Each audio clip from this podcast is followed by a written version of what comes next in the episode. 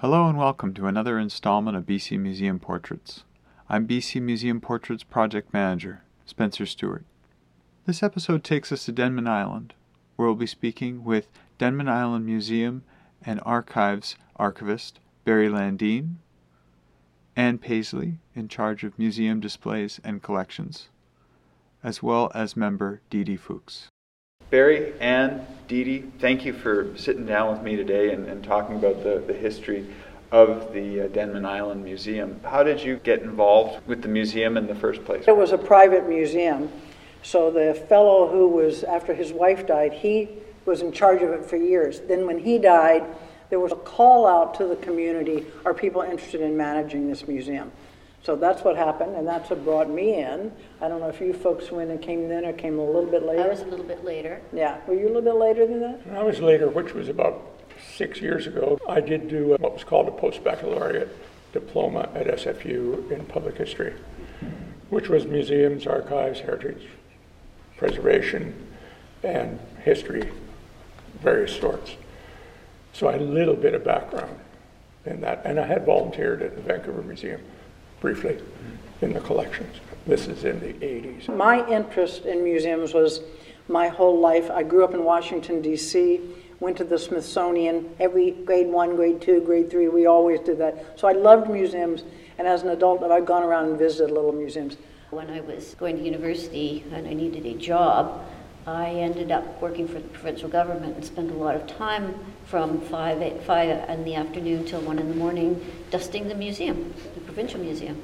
So I knew all their old exhibits quite well. Hmm. When I was younger, my mom was the secretary to the speaker of the house, and on school holidays, I would go to work with her and she would drop me off at the museum. And I got to hang around with, in the old museum when it was in one in the birdcage on the side. And so I got to hang out there. So I used to sit around and play with the Argillite collection, and I used to go through all the stuffed animals and birds, and yeah, and spend hours watching the beehive. Yeah, so those are my two museum connections, other than really being fascinated by old stuff. Hmm. So, how the museum actually started, there was this couple. They began this private collection. They owned the general store. They displayed it in the front of the general store. Then they sold the store, they moved to another house.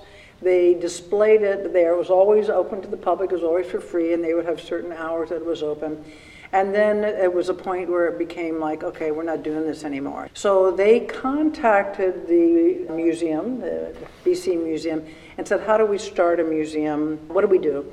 And so they were advised by Mr. Adams, John Adams. Adams said, you should either start your own society, but it's difficult as a, when you don't have any money kind of thing. See if you can find another society that will take you over or join with the society to see if you can construct something. Mm. They bought the store in 1950 and ran it until about 66 and then had the museum in their house just around the corner. And it was about, it was the end of the 70s, in 1979, I think. Yeah. The seniors club at the time agreed to take it on. And in a sense, use it as a way to get grant from the provincial government to build a museum. They already wanted their own space because there had been conflict about the, the community hall over here between the new people the hippies, the back to the landers, and the older people, and there was quite a divide. So the older crowd, members of the seniors club, didn't want anything to do with the hall anymore because the young people had taken it over. So that coincided with this time when the museum had to go somewhere. So they took that on and did get money from the provincial government. I think about 150,000. The idea was to raise 300,000 and it came from different sources. And they, yeah, they fundraised. The property was donated by one of the members of the community. And they eventually built this in stages. Yeah. So Between originally- 1980, Yeah. 82, I think the first part opened. And then the last part was, the museum was in over here, and the last part was 94, mm-hmm. where the museum is now. Mm-hmm. And mostly volunteer labor to build it. You were mentioning that some of the early collections had to do with shells and more of almost the natural history of, of Denman Island. What are some of the collections that are in the museum uh, and, and what stories do they tell of Denman Island? We got involved, which wasn't you know, until quite a bit later. We were just essentially dealing with what was left over by the earlier group. Mostly stuff from the early settlers, and it's whatever people have given us, and then the natural history stuff. This is an island that always had a lot of you know, logging and farming, so that's why there's that whole outdoor display. So there was a transition that happened with the museum. More It was a transition, really. It was, they really wanted to end the museum at one point. Yeah. Okay. And they actually got rid of a, a large number of things, items, what. That they shouldn't have. Probably shouldn't have. 2015 hmm. is when we all started to get involved. This group that was managing, see, they had to manage this whole complex, which, which is a difficult process. I think they saw the museum as an irritant, which is the term that was used. So after this fellow died, this Jim Kirk, they came in and completely cleaned that out because it was just just a collection of a lot of old stuff. The people that were involved with this, they wanted to clean that out. So they went in, cleaned everything, and we have to give them a lot of credit for that. There was a woman who was named Sharon Clark and Moira Webster. They were they of course wanted to get rid of the whole thing, but they cleaned everything out, painted everything, and they then put out a call to the community. What, what do you want to do? So when we all came in, I would say we were starting from scratch in a way. So we put together what was in there in a better way than it was before. But looking back, I think a big part of our early years were like getting money. We had zip money to begin with. I was brought back from almost death there. We're trying to broaden what one sees when you go in there by doing yearly temporary exhibitions of, of something from the community that isn't uh, from that pioneer era about the environment or about peace movement or We things that aren't, Potters One year. aren't based so much object based. What were the nature of the archives in the museum, and when you were working with them, was there anything that surprised you about the, the history of the island through working with those documents? One was finding the founding documents of this society and the letters back and forth to the provincial government and various people, either looking for money or looking for advice or whatever about when this started. And that ties in with the split in the community. Another project we've done is interviews with people that came in the 60s, trying to document the 70s time, which is now, that's 50 years ago. And it's, it'll be gone before long when everybody passes away. So we're trying to move it into the present a little bit. How do you go about building your exhibitions? What's the, what's the process? That was Patty, Yeah. mostly. She took it on and did all the, a lot of research. She had the equipment to do the poster size boards, and she's her equipment is no longer supported by anything. Like she can't get the ink for it, and hmm. she was just worn out and decided to leave the museum. So they look not that hot. The, the pottery one, that was our first exhibit that was to bring us into the modern era in a way. And I think that was just an idea we came up as a group, sitting around saying, okay, what can we do? Then, then the next one we did was education. And being a retired teacher was hot on that and was connected to all the different uh, schools here. And then we looked back because there were good records and good photos. It was a natural thing for us to move into. Um, then we did the peace movement. That those folks came to us and said, "Would you like us to do something on the peace movement?" And we said, "Great." So, and that's the same thing with the wetlands exhibit that's out there right now. They said, "We would like to do this in the museum. Are you okay with that?" And we said, "Great." Were there sessions that you did with them or uh, call outs? What was this? Was there a strategy to that? Or?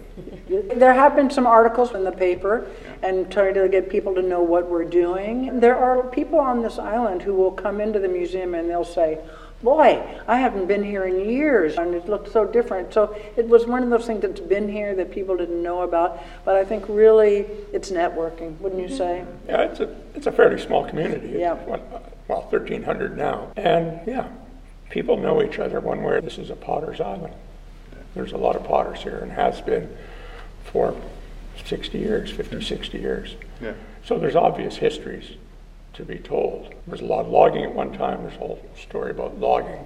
And there's bits and pieces in the museum and in the archives that you'll find photographs, some documents, and sometimes that'll spur something. It certainly was what Pat Kelly used Yeah. to build those stories on the boards. Yeah. That's all material or information out of the archives and photographs. You were showing an image of an event that you had in. Looks as though a huge amount of the, the island came to sort of. What happened was we had two members of our group who really wanted to do this. So we said, okay, go for this. And so what they did is they interviewed people and made videos of them. Hmm.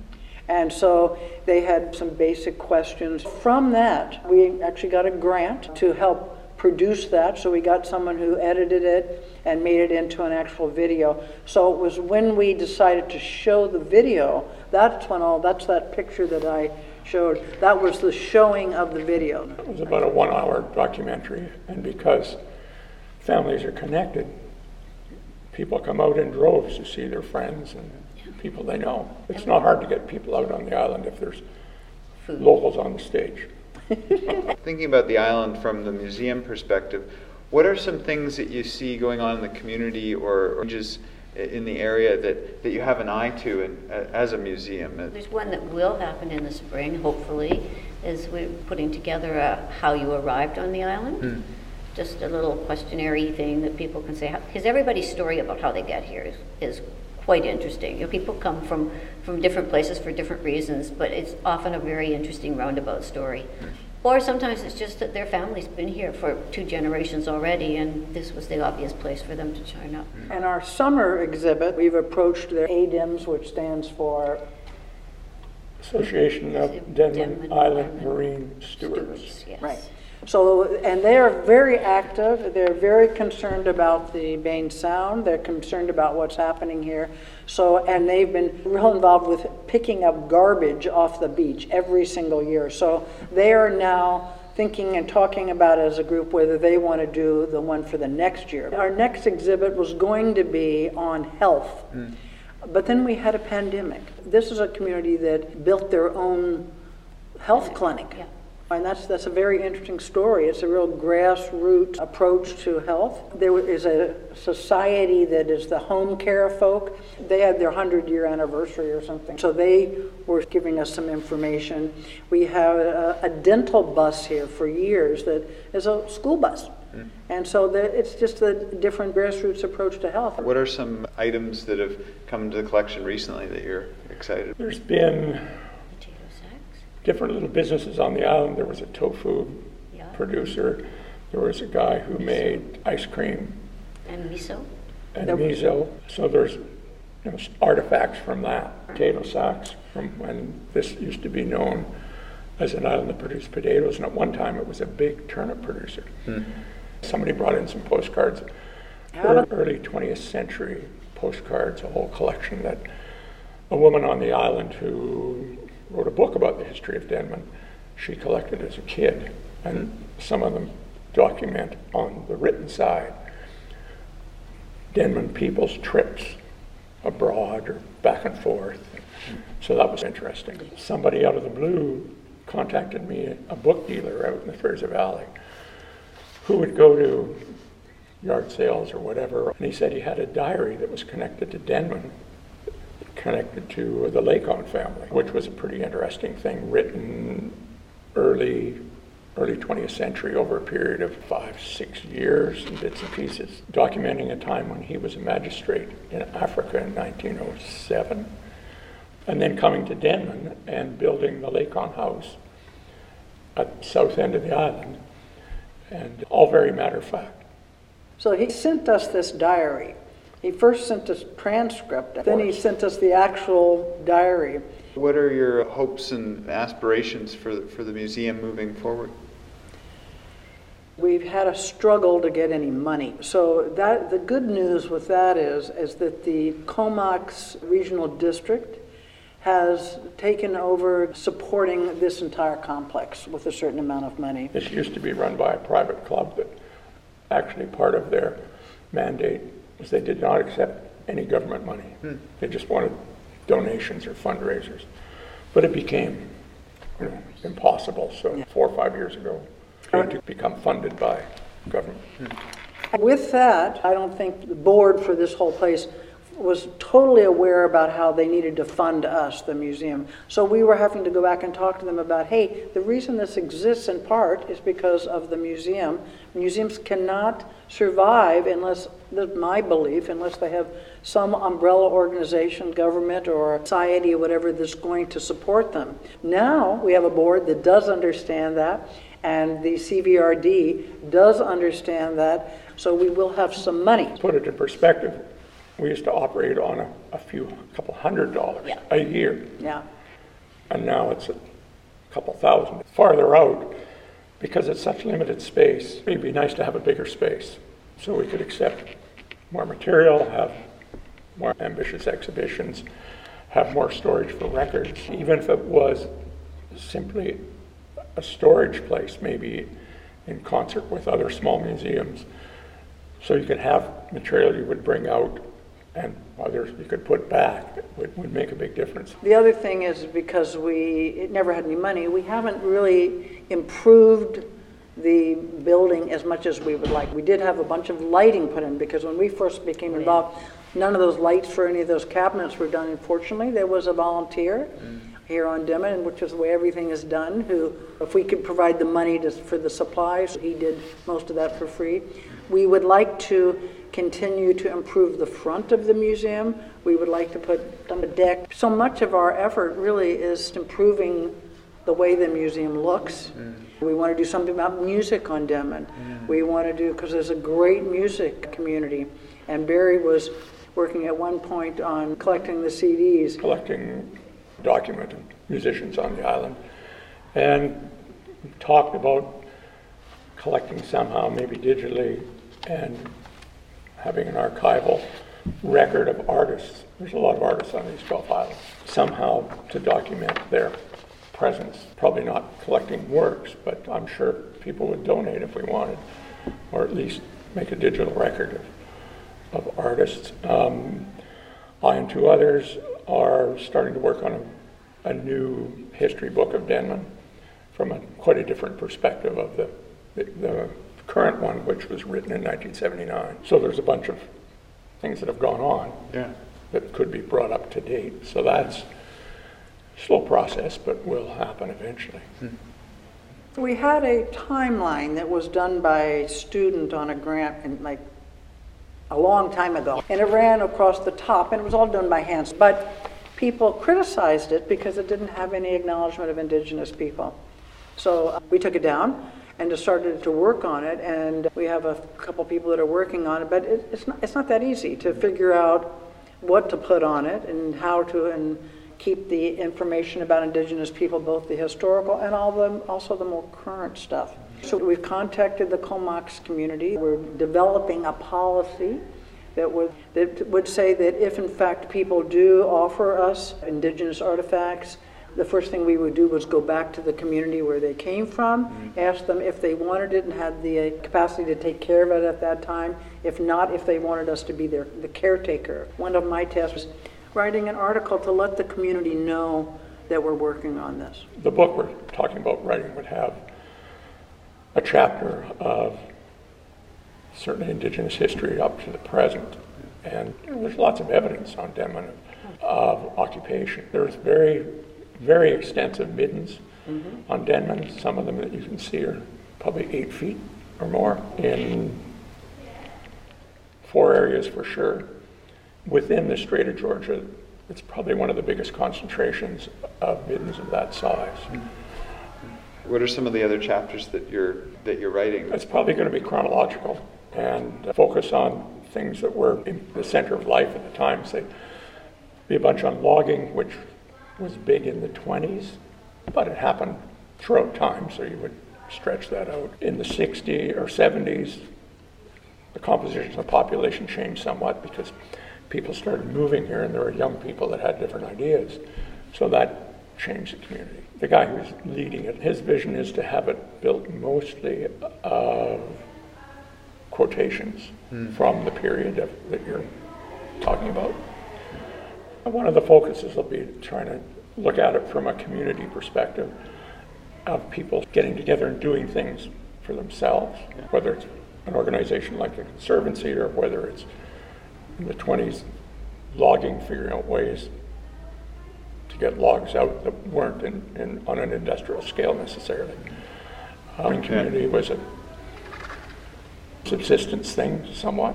So uh, people would have to get together because it's an island to ship their produce. Denman had one of the earliest telephone systems started in the First World War because they got together and said, hey, we were gonna, we're going to make a phone system, and they did it themselves and then connected it. But it was a private, community owned system until they sold it to BC Tel, things like that. This is a real grassroots community. You don't have a government presence so much, so people get together and they do what they want to do. They create what they want to do, whether it's a, a conservation organization or a music or whether it's a museum. And I think that that museum, the way it was formed, is very typical of, of, of Denman Island. That's the way it happens here. That's people who have a passion for something and, and do it. Yeah. I mean, lots of people have ideas, but you're going to do it. Well, thank you very much for sitting down and speaking with me about the, the history of the museum. Okay. Great. You're welcome. This has been another BC Museum Portrait. BC Museum Portraits is done in partnership with the BC Museum Association. To hear more portraits and view the accompanying images made by project photographer Ty U. Hayward, please go to museum.bc.ca. Thank you very much for listening.